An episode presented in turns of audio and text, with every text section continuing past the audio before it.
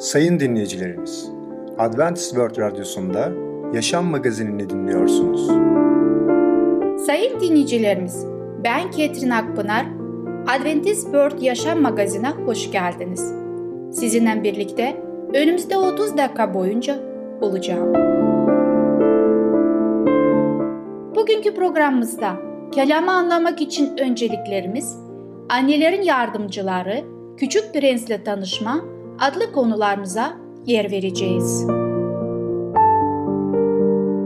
Bize ulaşmak isterseniz Umutun Sesi Radyosu et yaha.com Umutun Sesi Radyosu et yaha.com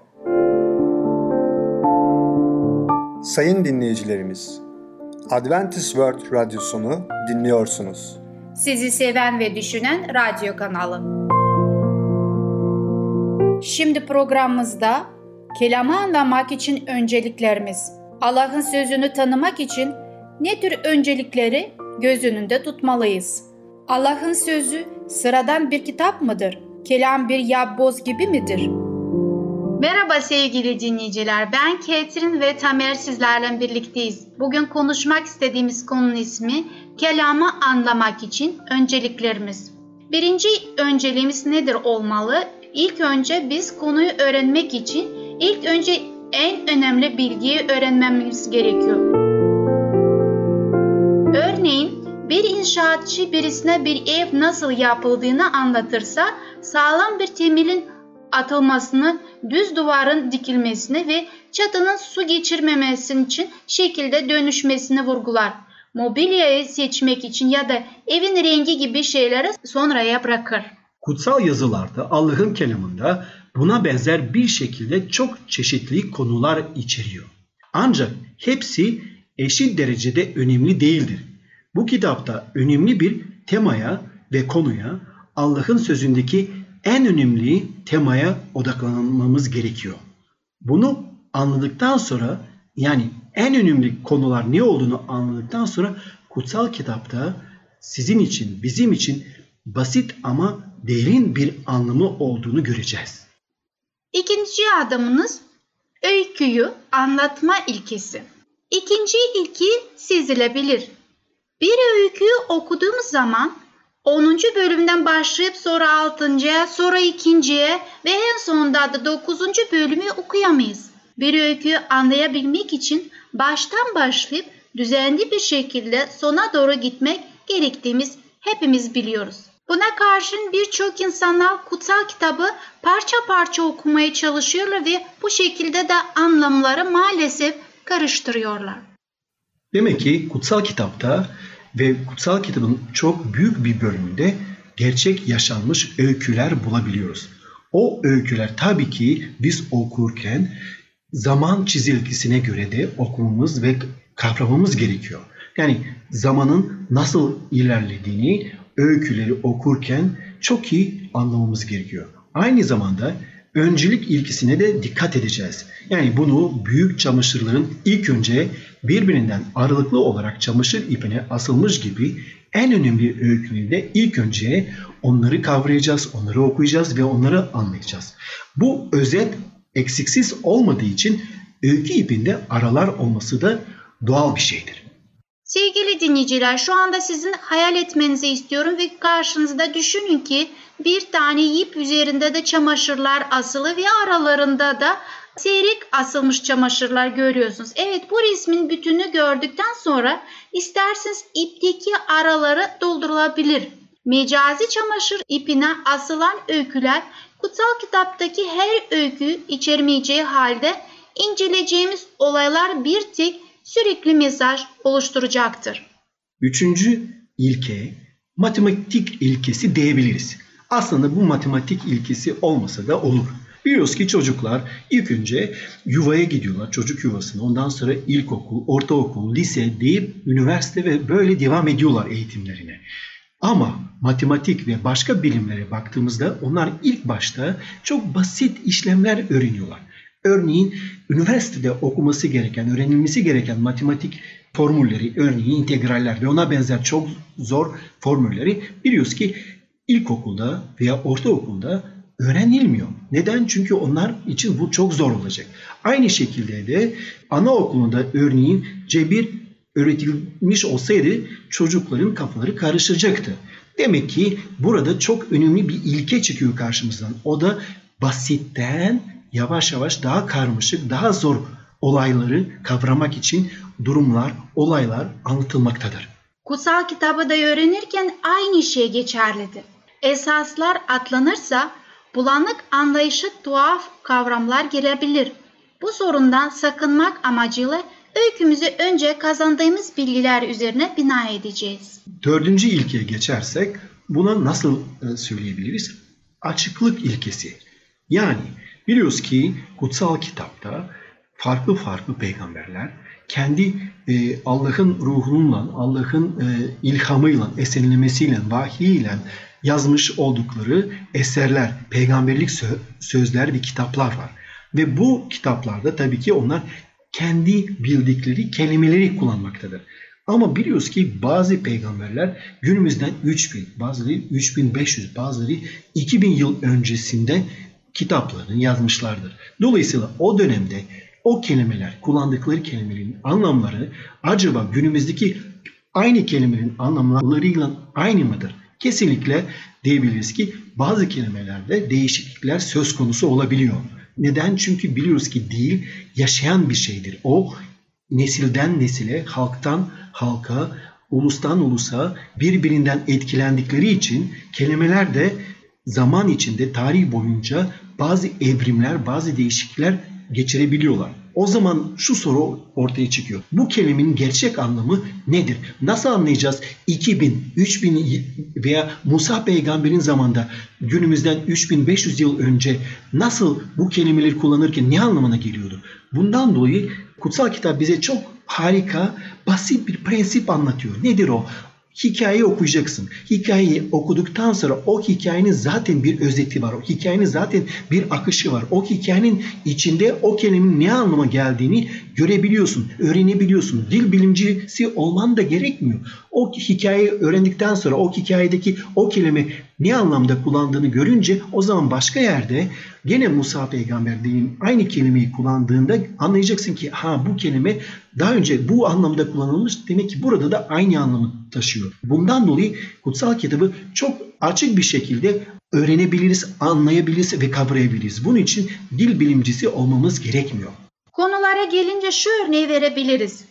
Bilim okurken genellikle astronomi, kimya ya da biyoloji gibi konuları ayrı ayrı karıştırmadan okuyoruz. Aynı derste güneş sistemi ve bir hücrenin yapısın konu alan bilgileri dinlemek bir öğrencinin aslında kafasını karıştırabilir. Dersin konusu yeni ya da alışılmamış olduğu zaman açıklık ilkesi öğretmenin konularını tek tek öğretmesini öneririm.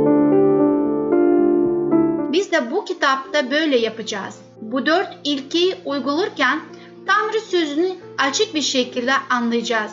Sevgili dinleyiciler, bugünkü konumuz burada bitiyor ve bir sonraki programa kadar hoşçakalın.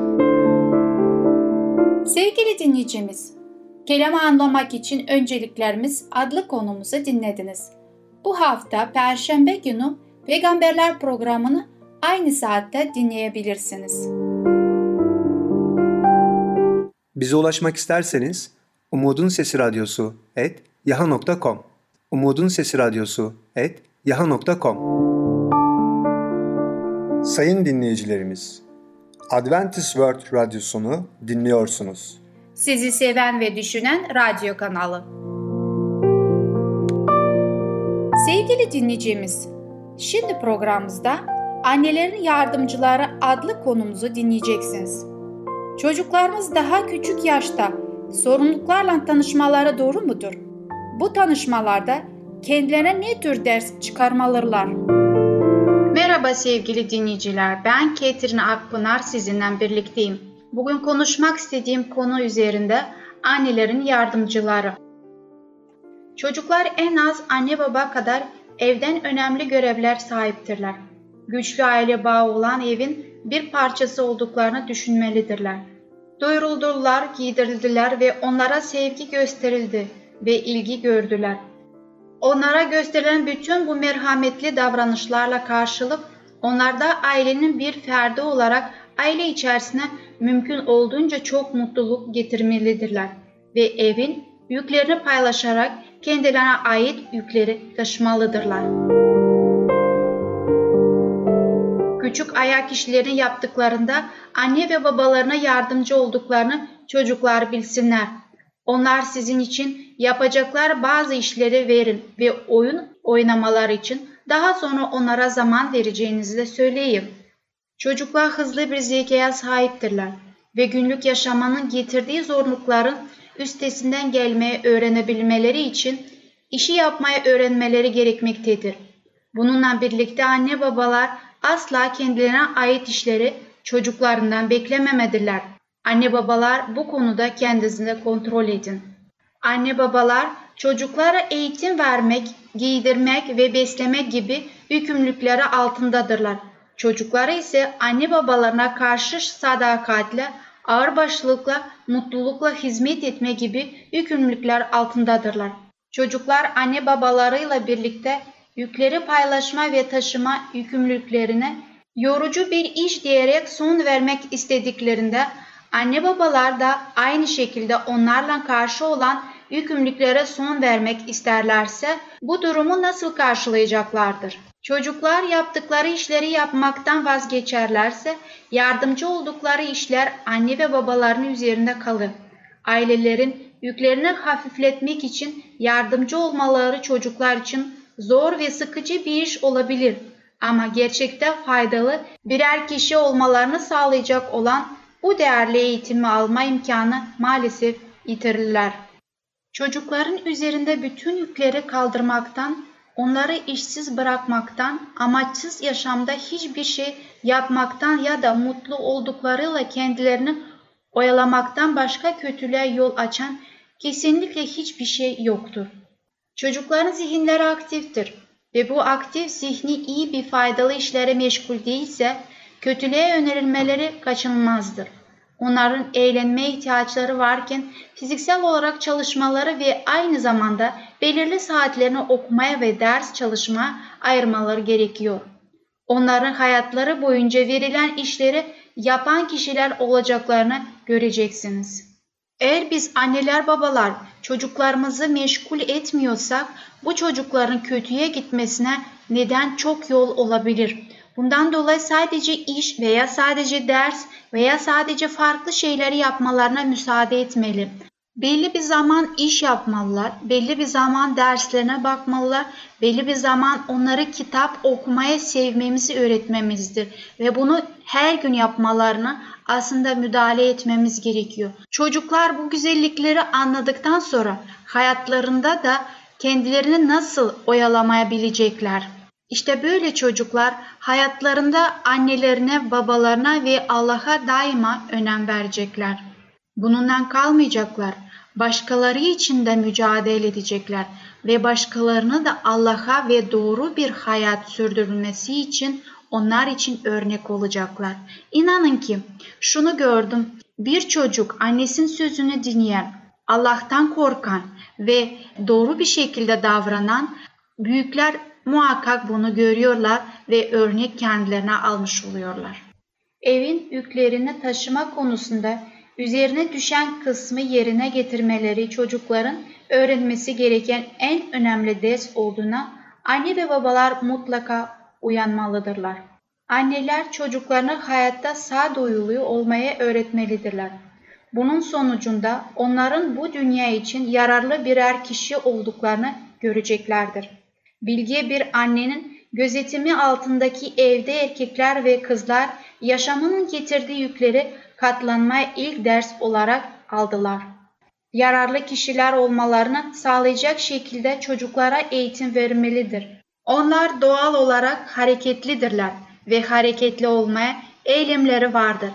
Çevrelerinden kolayca etkilenebilmeleri rağmen çocuğun bu hareketli eğitilebilir ve doğru yöne kanalize edilebilir.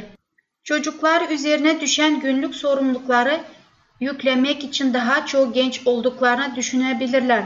Ama her çocuğun ailesine ya da birlikte yaşadığı kişiler karşı sorumlu olduğunu bazı özel görevleri vardır. Böylece genç yaşta görev boyunduruğunu taşımayı öğrenebileceklerdir. Sonuçta küçük, görevlerini yerine getirmekten zevk alacaklardır. Yalnızca yaptıkları iyi işler onlara artan bir mutluluk verecektir. Böylece çalışmaya meyilli olacaklar ve sorumluluk sahibi olmaya alıştırmış olacaklar. Verilen işten zevk alacaklardır. Böylece içinde bulundukları hayatı anlayamaya çalışırken kendilerini eğlendirmekten çok daha önemli olacaktır. Zamanların büyük bir kısmını faydalı işlere ayırdıklarında mutlu olurlar ve işlerini başarıyla bitirdikten sonra masum eğlencelerinde büyük bir keyif alarak mutlu olurlar. Çalışma hem kasları hem de zihni güçlendirir. Uygun bir eğitim alan çocuklar gelecek yıllar içerisinde yararlı kişiler olarak arkadaşlarının yüklerini hafifletecek şekilde çalışırlar. Anneler babalar çocuklarına iş vermeyi korkmayın ve daha zamanı gelmedi diye sözleri de söylemeyin. İşte onlara iş verirseniz onların beyinlerini ve kaslarını geliştirmiş olacaksınız. İş bölümü yapmak hafızayı güçlendirir ve zihinsel dengeyi iyi yönde artırır. Sonuçta dengeli bir karakter sahip olunur ve hızla sonuca ulaşır. Sürekli yerine getirildiği küçük işler sayesinde zamanla ihtiyaçları düşünmeye başlarlar. Kendi kafalarında hesap yaparlar ve düşündüklerini harekete geçirmek için planlar yaparlar. Sevgili dinleyiciler, bir konunun daha sonuna geldik. Bir sonraki programa kadar hoşça kalın. Sevgili dinleyicimiz, Annelerin Yardımcıları adlı konumuzu dinlediniz. Gelecek hafta pazar günü Evin Mutluluğu programını aynı saatte dinleyebilirsiniz. Bize ulaşmak isterseniz Umutun Sesi Radyosu et yaha.com Umutun Sesi Radyosu et yaha.com Sayın dinleyicilerimiz, Adventist World Radyosunu dinliyorsunuz. Sizi seven ve düşünen radyo kanalı. Sevgili küçük dostum, şimdi programımızda Küçük Prens adlı konumuzu dinleyeceksin.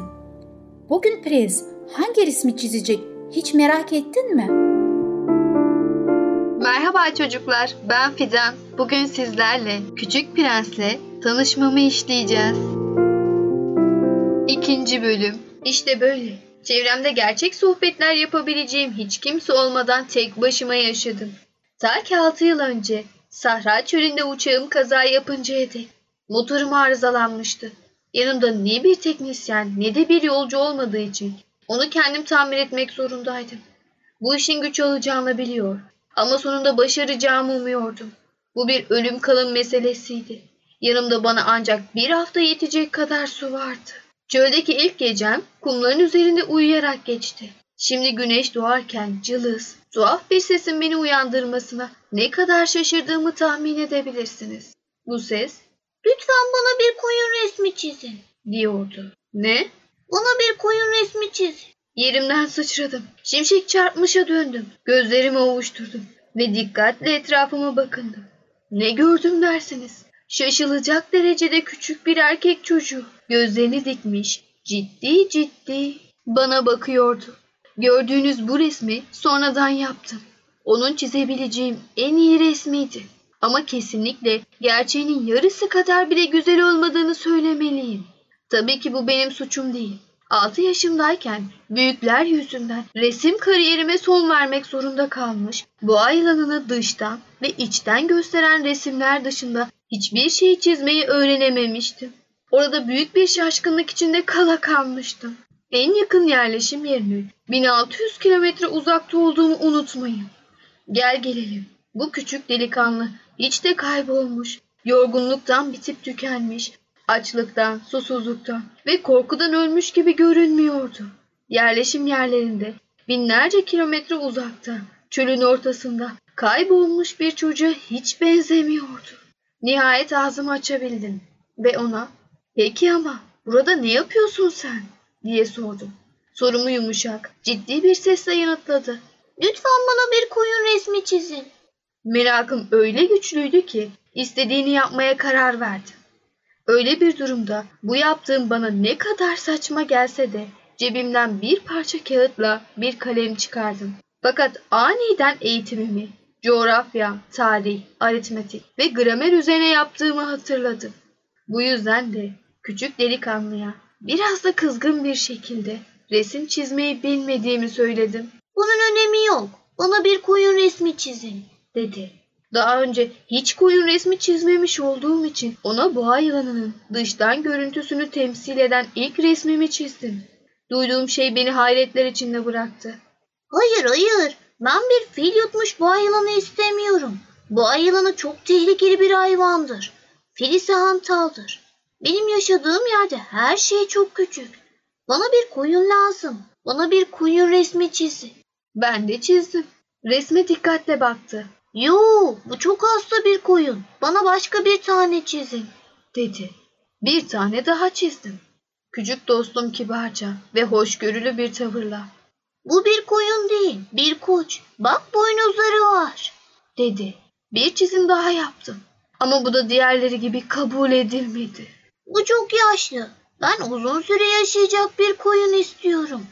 Sabrım tükenmek üzereydi. Bir an önce motoru tamir etmeye başlamam gerekiyordu. Ben de şu resmi karaladım. Sonra da bunu ona açıkladım. Bu sadece bir kutu. İstediğin koyun kutunun içinde. Ama küçük adamın gözlerinin parladığını görünce çok şaşırdım. Evet, ben de tam böyle bir şey istiyordum. Sence koyuna çok fazla çimen gerekir mi? Neden sordu? Çünkü benim yaşadığım yerde her şey çok küçüktür. Bence ona yetecek kadar çimen vardır. Sana oldukça küçük bir koyun çizdim. Kağıdın üzerine eğilerek O kadar da küçük değil. Bak uykuya yatmış. dedi. İşte Küçük Prens ile böyle tanıştım. Üçüncü bölüm. Nereden geldiğini öğrenmem oldukça uzun sürdü. Bana bu kadar çok soru soran Küçük Prens benimkileri hiç duymuyordu. Neyse ki sorduğu soruların cevaplarını biliyordum. Şu saçma dünyada oradan oraya dolaşmak işe yaramıştı. Örneğin uçağımı ilk gördüğünde Bu da ne? diye sormuştu. Ne yazık ki size uçağımı çizemeyeceğim. Çünkü bana göre oldukça karmaşık bir şey bu. O bir nesne değil. Benim uçağım gökyüzünde uçar. Ona uçabildiğimi söylemekten de gurur duymuştum doğrusu. Bunun üzerine Ne? Yani gökten mi düştün? diye haykırdı. Evet dedim alçak gönüllü bir tavırla. Aa, ne eğlenceli. Sonra da kahkahalarla gülmeye başladı küçük prens. Bu çok canımı sıkmıştı. Talihsizliğimle alay edilmesinden pek hoşlanmam, O halde sen de gökyüzünden geliyorsun. dedi. Peki hangi gezegenden? Bir şey yakaladığımı anlamıştım ve ona hemen sorguya çektim. Yani sen başka bir gezegenden mi geldin? Ama soruma cevap vermedi. Kibarca başını salladı. Bir yandan da bakışlarıyla uçağımı inceliyordu. Bununla pek fazla uzaktan geliyor olamazsın. Gözleri daldı. Uzun bir süre sonra cebinden çizdiğim koyun resmini çıkararak bu yeni hazinesini incelemeye koyuldu. Bu başka bir gezegen konusunda bana kesin bir cevap vermemesinin merakımı nasıl arttırdığını tahmin edebilirsiniz. Tabii ki ben de daha fazlasını öğrenmeye çalıştım.